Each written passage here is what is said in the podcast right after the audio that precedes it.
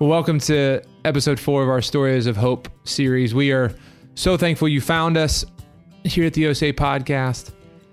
Today's guests are Mike and Amy Barker. Mike and Amy are parents of three young boys who they adopted through the foster care system. And on today's story, you'll listen to Mike and Amy as they express their joy and their life in the midst of challenging situations, in the midst of challenging stories. And after three and a half years of bringing their two sons, Isaiah and Noah, into their home through an appeals process, through the court system. They decided to bring another young young boy into their home, a 10 month old, and knowing it was headed to adoption, their their adoption date was March 24th, 2020. And as most of us know, March 13th is when our world shut down, is when Kentucky shut down, is when most states shut down. And so their adoption date was pushed back. And this was after they had waited three and a half years to adopt their other two boys and t- challenging situations, frustrating moments, and yet in 2020 they they still were able to bring Xavier home or legally bring Xavier into their family. He'd been a part of their family. He'd been a part of their hearts and they'd shown love, but the legal date they moved to June 2020. And so in that moment on a Zoom call, nothing fancy in a courtroom, but they were able to have their family watch as Xavier was brought into their family. And so, as we think about what we're talking about here on, on Stories of Hope in the OCA podcast, Mike and Amy, in the midst of a pandemic that caused so much isolation, that created stresses, that created frustrations, that created so many different things, and where people isolated themselves, Mike and Amy were bringing somebody into their home. He was already in the home, Xavier was already a part of their family but they legally said we want to continue to make sure that Xavier no longer has to be isolated. They exude joy and life.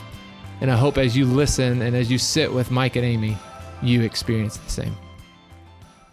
Well, Mike and Amy, it's it's so good to have you guys on here um, and just to connect with you guys about um, just all that you have been doing over the last seven years and even um, in the midst of the pandemic, how you have continued to love um, love your kids, and even as the pandemic brought the challenges, um, you guys are are still bringing kids into your family. But um, if you could um, just share a little bit about um, your story as as you began navigating this foster and adoptive journey, and Mike or Amy, either one of you guys can start. But I, I'm just thankful that you guys are, willing and able to come and, and be a part of, of the OCA podcast.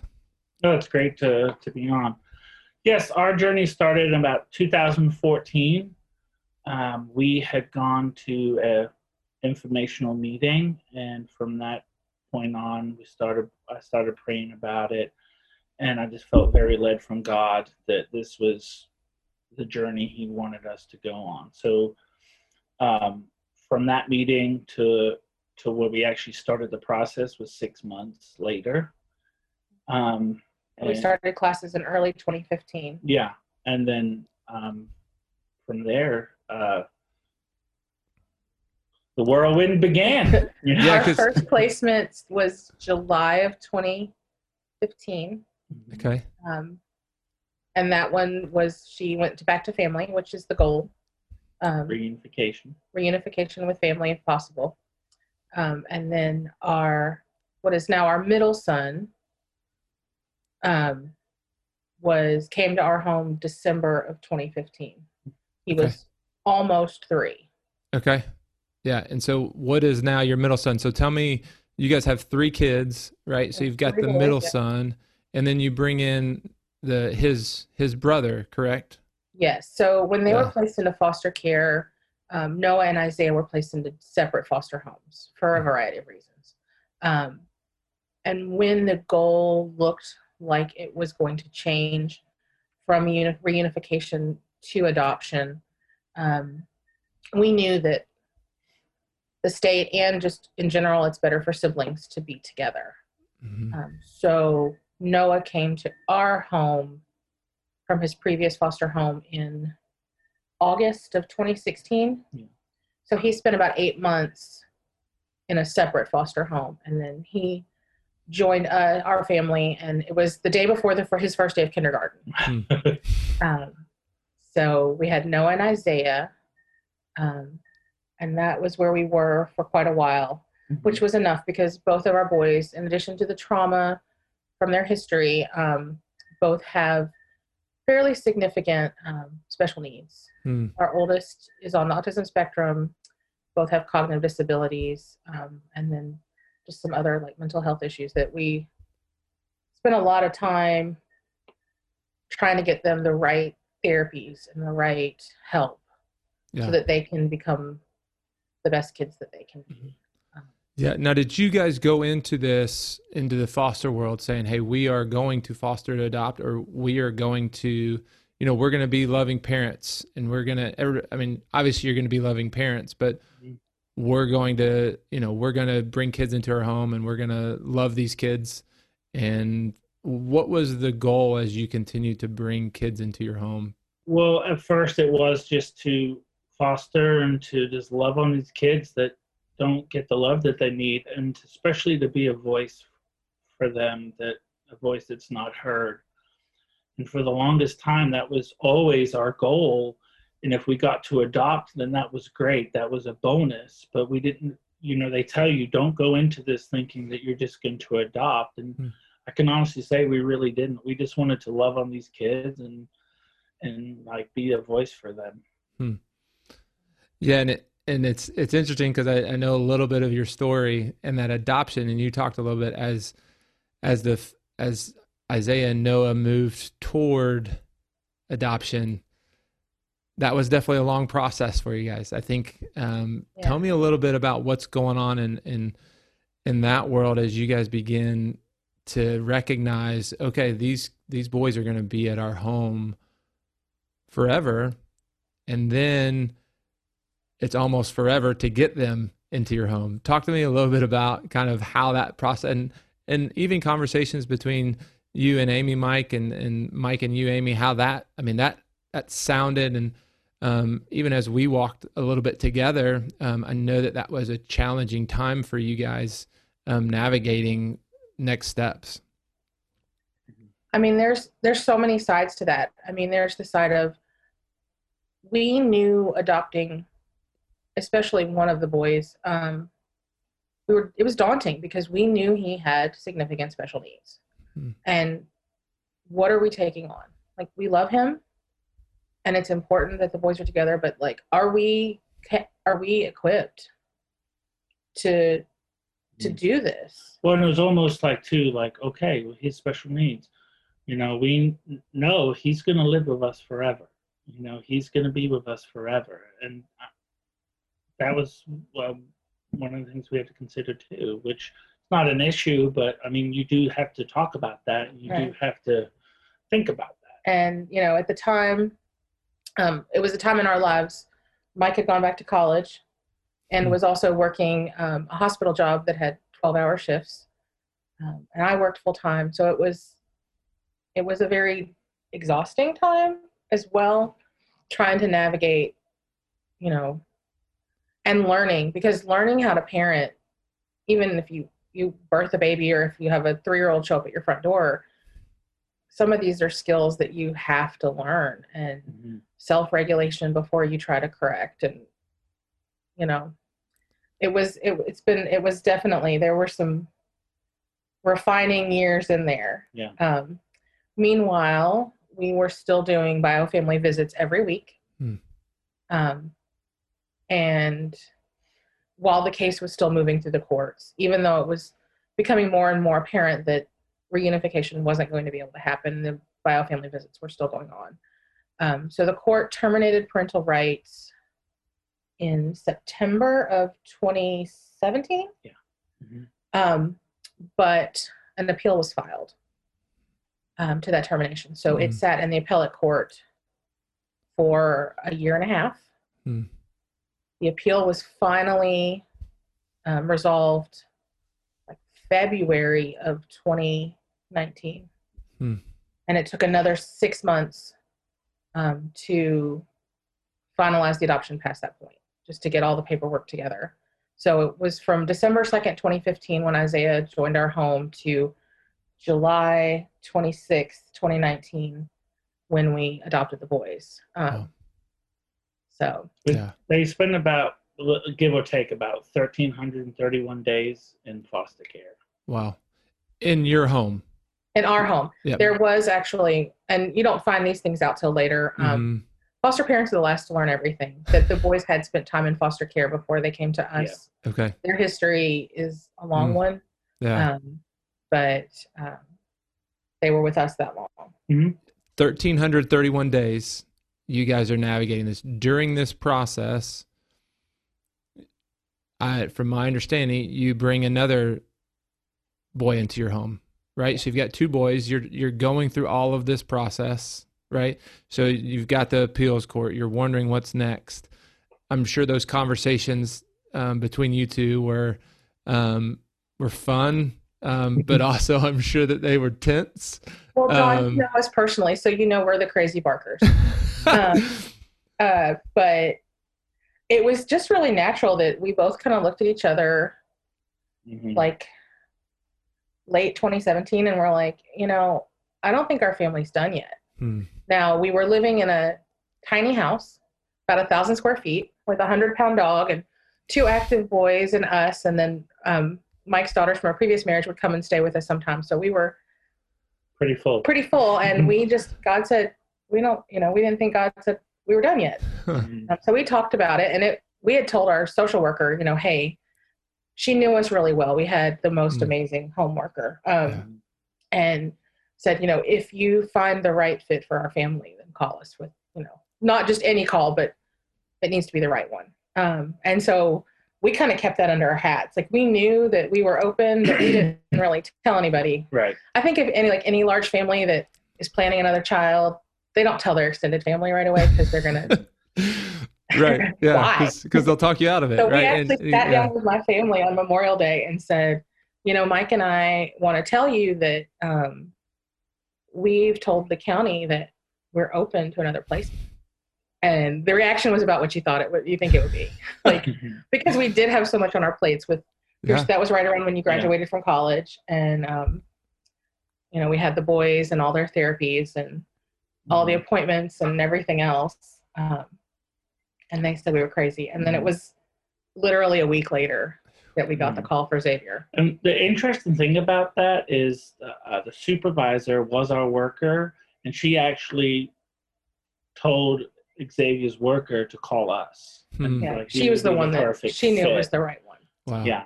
Um, so yeah, so Xavier Mhm. was almost ten months old, Hmm. and we we kind of we cushioned it. We told our families that it was an emergency placement. Which, let's be honest, all foster care placements are emergency placements. Hey, you got to do what you you got to do. that way, Yes. Hey, they're good like- work. Yes.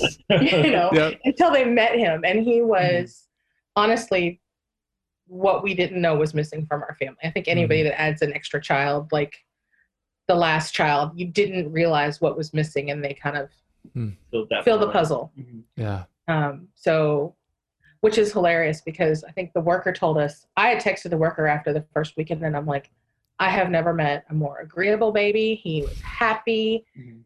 Immediately slept in his own crib, no Wow. fussing, like slept all night. He was the easiest. The easiest baby. Yes. And That's what you needed. It was an emergency placement, so you needed Right. a, you needed a baby that so, slept well. and she thought that was hilarious because the reports had been that he was a fussy baby Mm. and a colicky baby and a lot to Mm. handle. he was the exact opposite. He was sunshine baby. Hmm. um, and just i mean and we definitely struggled some with jealousy Hmm. especially from our middle son um, because he had been replaced as the baby Yeah. um, and i think all of these are things that happen when you add a child to a family whether Sure. they're a foster, Foster family or a or- natural yeah. family um, that we we dealt with definitely some some anger issues Yeah. Yeah. towards the interloper right. um, but now Yeah. they're thick as thieves they're Yeah. yeah. they are. Um, so Xavier's was a lot quicker. Mhm. So in the midst of this, though, right? So this is what you said, 2017, 2018. So it was actually June of 2018 that Okay. Xavier came.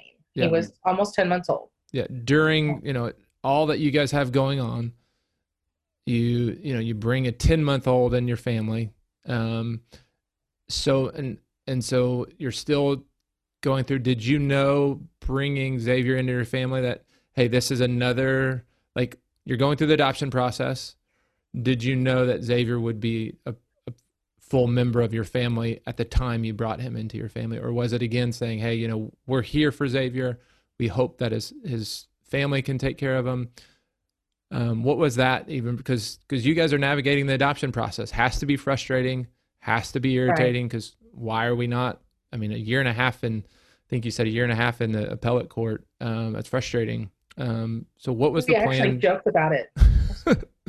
yeah, tell me about that. We joked about it because uh, we would say that Xavier would be adopted before the big boys. Yeah. Um, because his situation was different, and without sharing too many personal yeah. details, um, it was clear to us and the workers from the beginning that it was going to go quickly mm-hmm. and quickly in terms of the cabinet meaning a year and a half two years instead of 5 mm-hmm. yeah. um, so we we were we was kind of a race for a while there. We really thought that xavier would be adopted before the big boys. Yeah. Yeah. And so that's kind of so that i mean that's a great um great movement into um, so you guys knew that he was going to be adopted, so you bring him in. He's going to be this, you know, he's going to be full member of the Barker family, and you, you know, Isaiah and Noah get adopted in 2019, working toward that, and then 2020 hits. March 2020 hits, and and as we've talked about here, the OCA podcast, just stories of hope in the midst of all the chaos that 2020 brought. But tell me about when you began to recognize that, yeah, the process to bring to to make your family Xavier's family. When did that begin, the adoption process? And then in 2020, obviously things slowed down a bit. So how did that work for you guys? Because I know that's when you when he became a uh, full member of the Barker family, right? I know he was a full member, but legally, yeah. I guess is the right legally. the right terminology. Yeah, we have a sign in our house that says, "Today the law makes legal what our hearts have known." Huh. So yeah, yeah, that's cool. That's a great. Today, our, tell me that again. That's a cool sign. Today the law makes official what love has already done. Wow, is what it says. So. Yeah, that's cool. So tell me kind of that process because you're going through the process. I'm sure March 2020 hits. Okay, wow, this may slow down, right? I mean, that's that's that's what I would assume. But tell me kind of what that process looks like. Well, was it March 24th or 14th? 24th. So, so we'd had an adoption date of March 24th. Oh wow! and then the world shut down March. Yeah, what, March 13th. Yep. Yeah, and then then it was like, well, the courts are all closed down, and then so you know, then we're in limbo. So let me ask you this question: March 24th. So March 13th, world shuts down. You've already been through a three and a half year adoption process. What's it like for you guys in that moment? You guys are, are so joy filled. Like you guys, like you said, you guys just just live life to the fullest. Um, Mike has an Instagram, folks, where he jumped out in the snow and um, the snow this this winter. Mike, I hope you're okay. And like you yeah. know, with no shirt on, it's freezing outside, but he does snow angels. I mean, that's that's the type of fun that they bring to their family. Um, and Amy's super uh, just joyful, and they just laugh. But in the midst of all of this, right, three and a half years of trying to deal with the court system, March 24th, oh gosh, March 13 hits. 11 days before you're bringing Xavier into your home legally. What's that like? That has to be. I mean, what's what's that? Yeah, tell me about that because that's interesting. It it was really hard. It it was just very nerve wracking because I guess until we they announced that the courts were closing down, we just figured that we were going to move ahead mm. and that we were going to have, you know, his adoption done. And then when we found out the courts, I guess it was the week before we were supposed to like yeah, have the. I got adoption. the inkling because so my my professional career deals with the courts. Mm-hmm in a separate branch. Um, And so I had heard through work that they were not going to have, they were going to stop all the trials except for emergency stuff. Um, so we were like, well, does that mean adoptions? Because we didn't know family court was going to, but it came from like basically the highest point of the mm-hmm. state. Yeah. Um, um, and, you know, not to Pollyanna, there was my family. Um, well, there was some conf- conflict. They weren't going to be able to come to the 23rd on the adoption, and that was we were struggling with that. Um, and then we got another date. They Mhm. told us April 14th. Hmm. Um, Well, and just to go back for a second, there was just once you know, for me, once I realized that it was, wasn't going to happen on this the twenty fourth. I mean, it was kind of gut wrenching. Like, Mm. what, what what's going to happen? You know, like, uh, and then on the other hand, it's like, here we go, we're going to have this long process again. Yeah. Um, and then So then they- date. you know, we we had an adoption attorney who was amazing, but he no longer he's retiring, so he's not taking more clients. Mhm. Um, but we were one of his last clients. Um, he would call us with updates, and uh, well, we got a new date. Uh, meanwhile, we were very frustrated with the state portion because we had um, we were actually more knowledgeable about what was going on than our workers at the time. Yeah. Um, so we were a little frustrated there. Um, there had been some hold, held ups on that side too. Um, so they gave us the 14th, um, and then became clear that that wasn't going to happen. And then it was was it late April when one of our friends that we actually had done the adoption classes way back in 2015 one, um, they finalized their second adoption via Zoom, Hmm. and we thought, well, hey, maybe it's a possibility. hey, Yeah. Brian and Kelly did that. Yeah. Um, so maybe they're going to do that with us. So, you know, trying not to bug our adoption attorney because I know he was so busy and he didn't know anything more than we knew. And, um, but we're like, is this going to be an option? Hmm. And then basically, it was the two days before that we actually confirmed the date, or Was the it- day before. Like it was a day really before. close. I It can't was like a day or two before that. Okay, it's going to be this date, but Hmm. we don't know what time yet. yeah. And we, the- it was that morning that we got the Zoom link. So we, we had family members in Florida and family members in Oldham County and nobody can go anywhere, but we have, we actually have, instead of professional photos, we have, you know, screenshots from our Zoom meeting where we adopted. Uh, it was a little different. Yeah.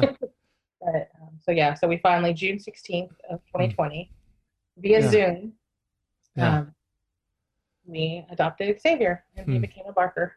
Yeah. So the, the Barkers are officially a, a family of five. You, I, like you said, Yeah. you've, you'd been a Uh, family of five, but, um, and even The- in the midst of it, this this is what I, finished. what's that? and you're finished. You said, yeah, yeah, yeah, for sure.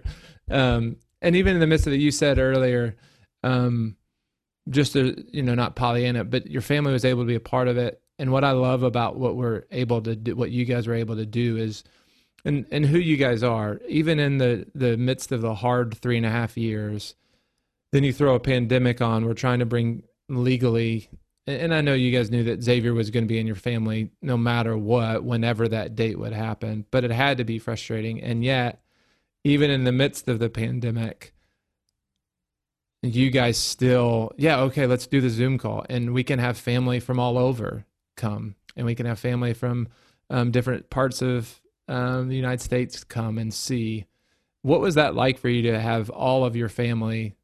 I don't know if you had that with Isaiah and, and Noah, but even with this, um, the Zoom call allowed probably um, a lot more elements of your family to be there and your support system and those who who cared and loved for you guys.